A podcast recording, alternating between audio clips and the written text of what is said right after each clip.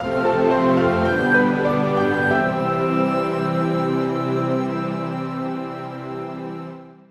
the name of the Father, the Son, and the Holy Spirit, one God, amen. Glory be to the Father, the Son, and the Holy Spirit, now and ever, to the ages of all ages, amen. So, we've been talking about gianting, about going from being this cute little kitty cat to being the lion that God has made you and I to be. And we've been talking a bit about growth and about different patterns of growth and patterns of growth that are seasonal, like with plants, you plant them and then you harvest them and then and so on. They grow and then they get harvested and then they go dormant for a bit and then and then again. But we also t- talked about linear growth, where people kind of when they grow up, you know, you and me, we just kind of keep growing and growing and growing, and you never kind of start growing. You never grow to a certain height and then you shrink down and then you grow some more. You know, usually you kind of keep growing uh, in height, anyways. You know, um, in a in a linear in a linear fashion. And we've kind of taken Saint Anthony's teachings as, uh, as, as our model, as our kind of our framework to work with um, uh, on this journey. St. Anthony was uh, this guy who, uh, when he was about 18 years old, his parents passed away. And they left him an enormous wealth, over 300 acres. Uh, it, it, said 300 or 350 acres, I can't remember exactly. And um, he walks into church one day and he hears the gospel being read where Jesus is talking to the young rich ruler sell all that you have, come and follow me if you wish to be perfect. And he says, That's what I want to do. And that's what he does. And he becomes he becomes a master of spiritual life and he becomes a father of monasticism. All across the world, people come to him, philosophers, kings, um, and all kinds of people flock to him for his wisdom and his guidance. And so here we are you know, also flocking to the feet of St. Anthony and learning certain principles from him about spiritual life. The first one he told us was that the commandments of Christ are the roadmap to spiritual life. You don't need anything more than the commandments of Jesus to find your way to the kingdom. Everything else is great, can be helpful, but all it takes is to hear the commandment and then to do it. Similar to him, he walked into the church, he heard the commandment, and he did it. How many of us have walked into church and heard, Sell all that you have, come and follow me? He heard it and he did it. And that is more than enough. And if you don't know how to do it, he says, ask the author. The Holy Spirit is the, the, the inspiration behind all of the scriptures and is the, is the moving power that, that had the scripture writers write. And he dwells inside every living Christian. If you don't know how to fulfill the commandments, ask the author, and he can tell you how these commandments apply to you in your day and age. The next thing he told us was that the most dangerous pitfall in spiritual life is regressing backwards. Spiritual life is, is a process of continual growth. Okay, it's not a seasonal thing, it's a, a, a, time of continual growth, and he's been kind of expounding those different facets of that, and we're going to see another facet of this today. And um, from there, he kind of showed us that every time we fall, we bounce back higher by the grace of God. And we have to have faith in that, that every fall is, is the opportunity for even, even greater glory and seeing God glorified even more than we have already. And we referenced Philippians chapter 3 and got these three points as the mindset of maturity that, that we have to keep our eyes fixed on the goal and to press onwards and not allow anything to stop us or to slow us down. And to forget the past. Every day is a new beginning. St. Anthony would prepare himself every day to die the night before. And he would consider that, that that was it. He was going to meet his maker that night. And he would wake up in the morning and he would say, I'm starting to be a monk for the very first day ever today. He never said, Oh, I'm, I'm this great Abba, this great father, and thousands of monks are under me, and all kinds of intellectual people come to seek my guidance, and I must know it all. He said, I'm starting the first day of my monasticism today. Why, St. Anthony? Because I died last night, and God has given me a new day today. So I'm like newborn into my Christian faith today. And the last thing is eyes on the prize. Keep your eye on the goal and don't let anything distract you from it. Then St. Anthony told us that many things in life, you know, you got to diversify your portfolio, right? and uh, you know financially and this and that and there's money people here who are far brighter than me but the next thing he told us is if you don't put all your eggs in one basket if you don't wholeheartedly seek to follow god you're just not going to make it it's not that you're not a good person or you're not this or you're not that this isn't about shame blame or guilt st anthony's just telling us this takes all of you. When Jesus says, unless you hate father, brother, mother, brother, sister, wife, children, your own self, for my sake, you cannot be my disciple, he means it. He doesn't mean I won't let you, I won't accept you. No, that's not what he means. He means you're just not going to make it to the finish line. If you want to make it to the finish line, you're going to have to put your whole heart into it. And we talked about this last week, and we talked about how it seems like such a heavy load, a burden. Sometimes Jesus' commandments seem burdensome, but that's because half of me wants to do that, and the other half of me wants to do this. So the half of me that doesn't want to do what Jesus is saying finds it burdensome. It's not rocket science. It's pretty, actually, it's pretty simple and straightforward. So it's all about where we place our value. And we talked about that yesterday, and the fear of missing out is, is all based on that. If we're satisfied with what we are doing, then we know that there are other options, but we don't really care because we're happy with what we're doing. But when half of me is here and half of me is there, I might be afraid of missing out on what's out there. But one thing is for certain, we talked about last week I am certainly missing out on what's over here because half of me is over there and the half that's over there is not appreciating the half of the stuff that's going on over here. So God is calling us to be present and to put all of our heart and our soul into what we do and into spiritual life. Here we are gianting and taking our next giant step forward with St. Anthony this week. I want to start with a story.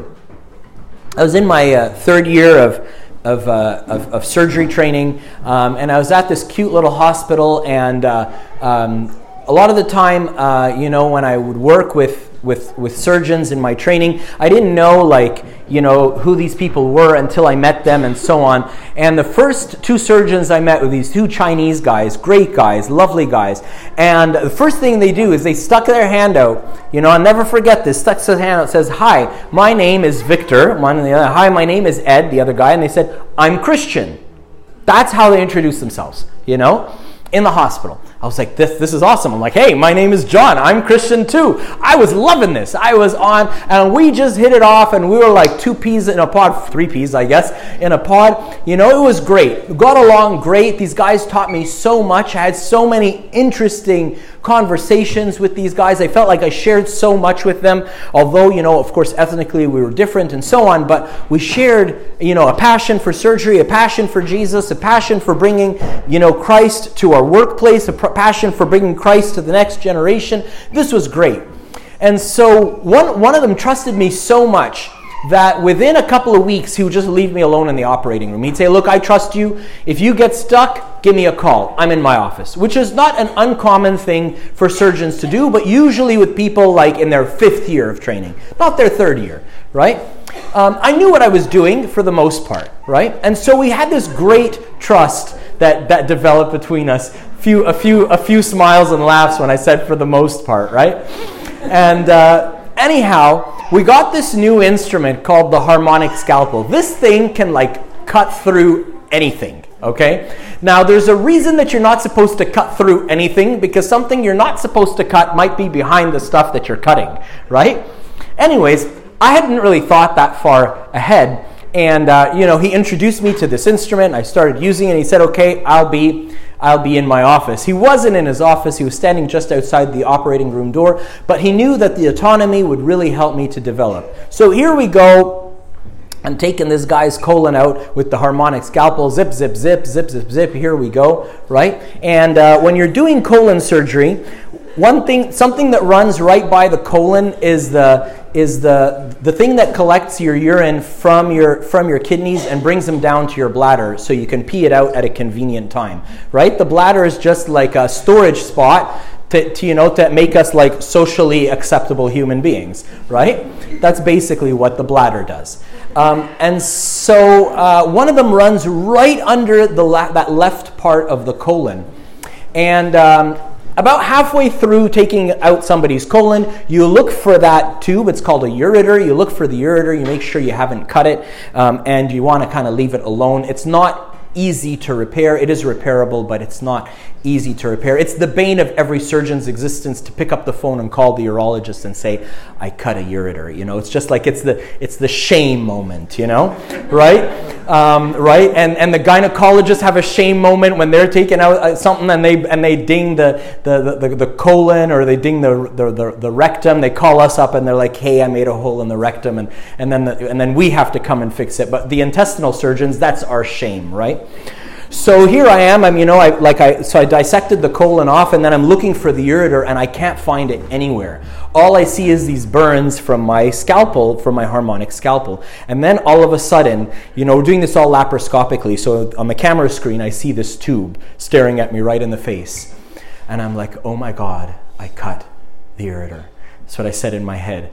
And in that moment, I can tell you, I just wanted the earth to open I just wanted the earth to open and swallow me up. I would have been perfectly happy, like just dying that moment, or going back in time and failing all of my medical school exams. I would have been perfectly okay with anything other than being me in that moment. So I called Ed, you know, I'm like, Ed, I cut the ureter. He's like, don't worry, you didn't cut the ureter. I'm sure you didn't cut the ureter. Like a very careful, you know, resident, blah, blah, blah. I'm like, Ed, I cut the ureter. It's like staring at us right in the face. Just come. So he comes down. He looks, he, he's like, yeah, that really looks like a ureter. And I'm like, Ed, this isn't funny, you know. He's like, I'll call the urologist. Like, let's just come, let him come and take a look, right? So we call the urologist. He comes, he digs around, he found the ureter. Um, and uh, I've never, I, I, actually haven't ever cut a ureter in my past life, nor will I now. Um, but uh, I've had other complications as well, and, and any surgeon who, meticulous, careful surgeon, will have complications. There's a complication rate, we quote it to patients because, because it's a reality, right? But when those things happen, you just want the earth to open and swallow you up. Now, how do you recover from that? With a lot of love and care and therapy from these two Chinese surgeons, these two guys, Victor and Ed, they really coached me you know, I was really, that's it. Like, I was just not going to come to the hospital again. I was going to, you know, give up my job. I started thinking of other careers that I could do, like, like primum non nocere, first of all, do no harm is the motto of medicine. You know, if I'm going to be literally like harming people, then I, you know, I can, you know, I can do anything else in the universe. You know what I mean? Like, I, I, I can mop floors. I can, there's a whole, I have a whole lot of skills, you know, but I, I don't want to do, I don't want to hurt anybody. I'm supposed to be helping people. And they coached me, they coached me through that experience. And you know how they coached me through that experience? They told me some of their complications. They told me some of the things that they did that they wish that had never happened. Um, and they told me, look, like, do you think I'm a bad surgeon? And I said, I would say no. And they're like, well, once upon a time, you know, I cut a ureter. Once upon a time, I cut a recurrent laryngeal nerve that person's voice doesn't sound the same to this day and you know it's it's you know we tell patients before surgery this could happen because it could happen you know and if you're going to be in the business of helping people you have to realize that every now and again things aren't going to go the way that you wished and I've told this story to innumerable residents while I was teaching them how not to cut a ureter, how to find a ureter, right? And how and how to, and how to do things safely, and how to cope how to cope with our own enormous regrets. But you know what's funny? That I would have never imagined in that moment is that I've told this story over a hundred times. And I'm, I'm not ashamed when I'm telling this story. I'd be telling the story to, to, to, future residents, teaching them what not to do. Don't, don't do this because this is how it ends. And you don't want to be there because I've been there. You know, you don't want to go there, right? That's what I never would have ever imagined that I would do. When we mess up, we have two choices either to fess up or to cover up. And all of us have tried to cover something up before. And oftentimes it comes back to, to bite, bite us in the butt, right? When you mess up, just fess up. You know, my youngest daughter, who's one and a half, Zoe, she loves playing peekaboo. And if you play peekaboo with her, it's really cute, you know, but she's one and a half. You know, when, when, when, when you get a little bit older than that, it's not cute when you play peekaboo anymore. And sometimes when we try to cover up, what we end up doing is just covering our own eyes. This concept that if I can't see it, it's not there. No, it's there, and everybody else can see it because they're not covering their eyes, you know? And so, oftentimes, the most reasonable thing to do is just to fess up. St. Irenaeus says, that those who reject the word of truth will do all kinds of foolish things, thinking nobody can see them. But in reality, they're so blinded by their pride that everybody can see everything. Everybody's just too, too polite to say anything. And they're the only ones who are living in this madness that no one can see all of the foolish things that they're doing. If we mess up, all we need to do is fess up. All we need to do is call the urologist. St. Anthony says about confessing our fault, he says, humility and continual repentance through the confessing of our sins and lamentation on past ignorance, regardless of spiritual advancement, is necessary to prevent regression. This is the Lord's will. What St. Anthony is saying is this I will never forget that day that I wasn't so careful that I thought I cut that ureter. I'll never forget the day I put in an eight and a half French central line that's like the size of a McDonald's straw in a guy's subclavian artery. It's supposed to go in the vein, and that artery is under a bone, so you can't you can't compress the artery, right? So I made a McDonald's sized straw hole in somebody's artery. I'll never forget that day, right? And I remind myself, I used to remind myself, I put in hundreds of central lines since.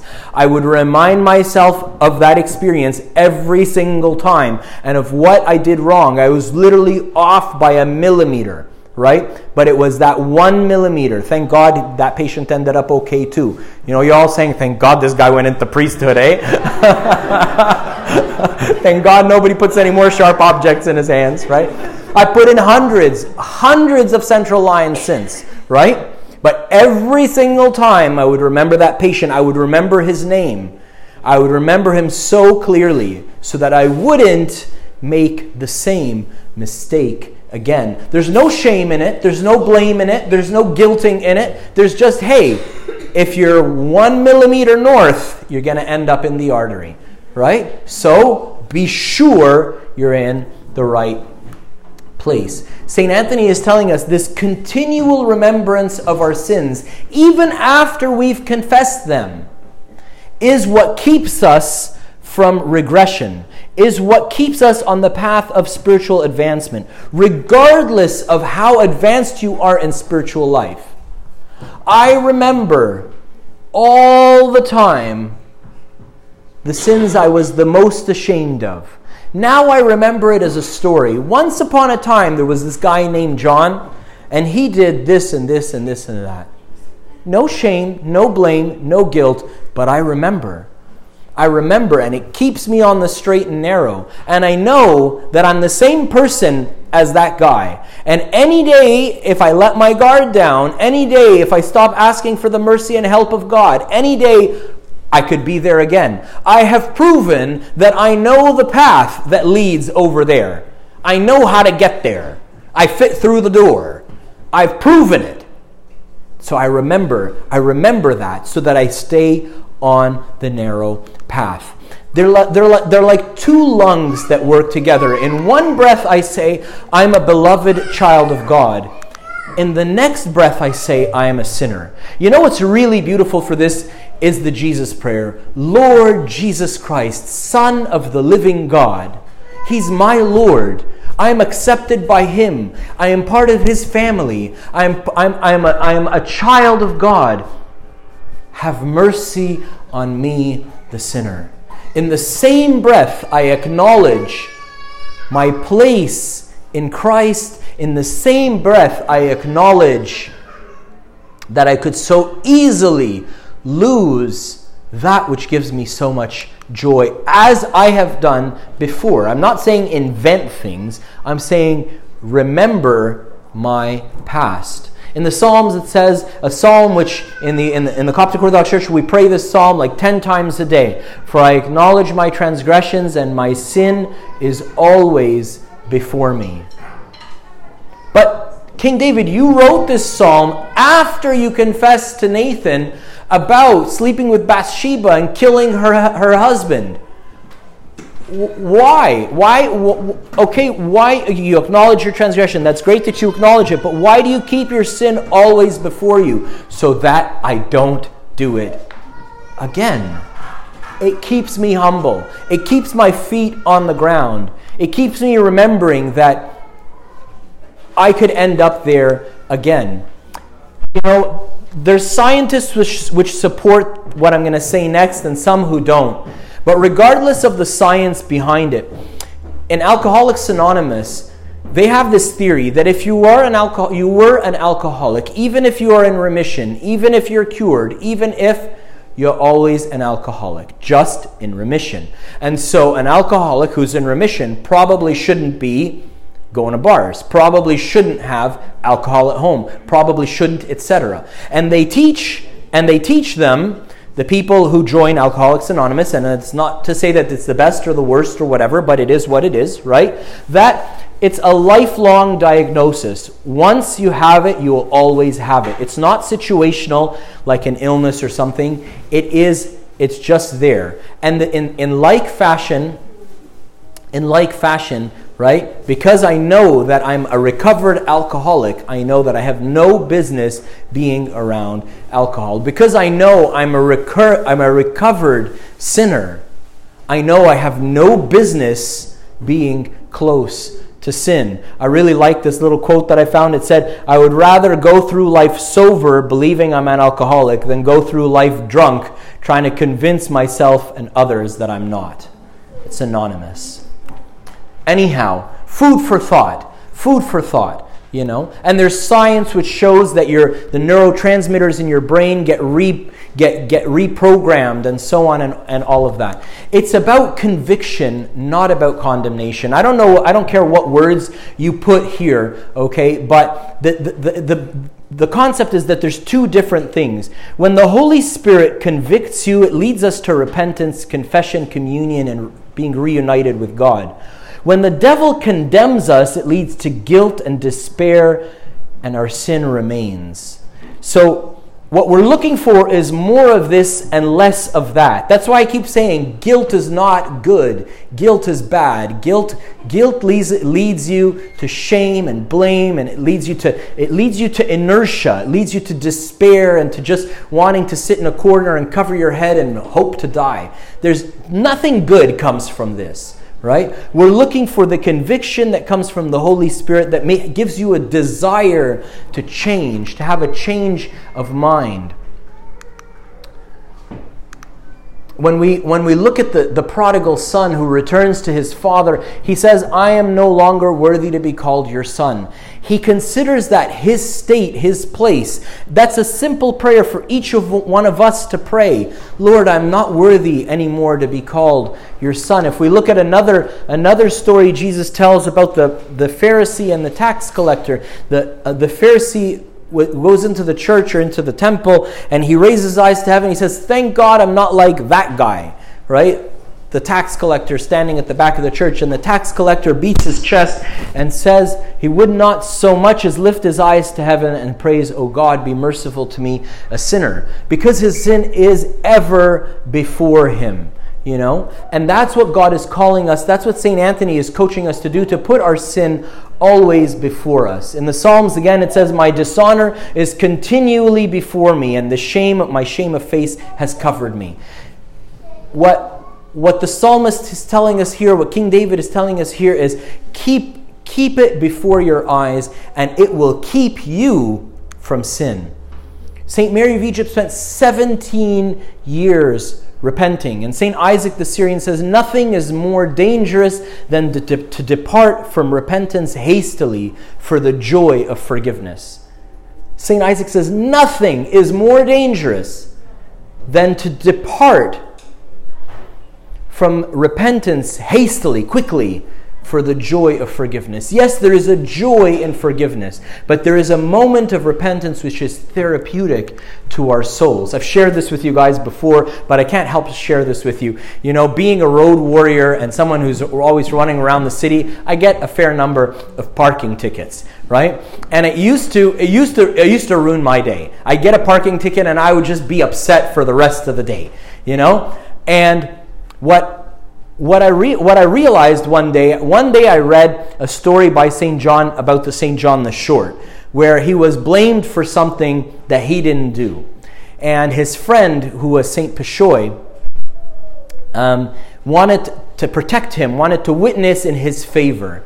And St. John says to him, It's okay, don't worry about it. And St. Peshoy says, No, this isn't fair.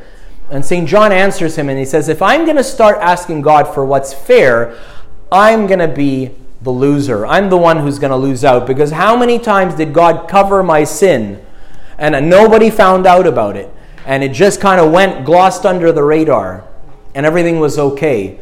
If I start asking God to be fair, all that stuff is going to have to come out too, you know? And so when I started thinking of my parking tickets like that, how many times did I park wrongly and did not get a ticket? You know, this is the one time I did get a ticket. If I if I'm going to say this isn't fair, or sometimes you get a ticket and it isn't fair, you know? And it's so hard to fight these tickets. I've tried, right? You know, they make it so excruciatingly difficult for anyone who's remotely busy, right? But if I'm going to start asking for what's fair, man, I'm going to have like six parking tickets a day that I didn't pay for, that I didn't get ticketed for, right? I'm so much better off the way I am. King David is walking, you know, uh, somewhere, and this guy named Shimei, the son of Gera, starts cursing him. And King David's soldiers say, You're the king. We're going to kill this guy. And they say, King David says, Leave him alone, leave him alone. You know, and he's cursing David. He's calling him a flea bag. He's calling him a dog. He's calling him all these names, right? And King David, you know, his, his soldiers can't stand it. They want to go and drive a spear through this guy's heart. And King David says, Forget it, forget it. How do you know? King David says to him, Maybe God told him, Curse David. Maybe he's being faithful and honest in the commandment. How, how do you know? Why was King David able to accept that shame from just somebody in his, in his kingdom, some random guy? Because he kept his sin always before him. He knew what was between him and God, and he knew that he kind of deserved to be called all of those things. Nobody else knows, thank God. But I know. I know the truth you know, and so it makes it a lot easier to accept the things that come your way. St. Paul says about himself, he says about all of his unworthiness, he says, I'm the least of all the saints. He says, I'm the chief of sinners. He says, I am the least of the apostles. He says, I am nothing. This is St. Paul who preached the whole known world. Wow because he could keep his sins clearly before him. He says, I am not worthy to be called an apostle. When he says, I'm not worthy to be called an apostle, because I wreaked havoc upon the church. He could remember all of his shortcomings in the past with complete confidence that they're forgiven. But just because God forgave them doesn't mean that I'm going to erase them completely from my memory. Yes, I may re- forget the overwhelming majority of the details. But I'll keep in my mind that once upon a time there was a guy named John who did this and this and that. Another example of that is Saint Moses, patron saint of this place, right? He had an enormous compassion for sinners and complete non judgmentalness, completely non discriminatory, uncritical of anyone. Why? Because he could remember, he could remember from whence he came and that God brought how God brought him here. He could remember that, hey, I'm not perfect. I am the furthest thing from perfect. In fact, it is God's mercy that He brought me here. A specific example St. Anthony gives us, wrapping up here, is controlling the body and governing its desires, St. Anthony says, is, is an essential necessity in the ascetic struggle. Look, I want to tell you something. As a recovering food addict, okay, I know that if I, my relationship to food cannot go back to what it was before, but it can go back to what it was before in a second.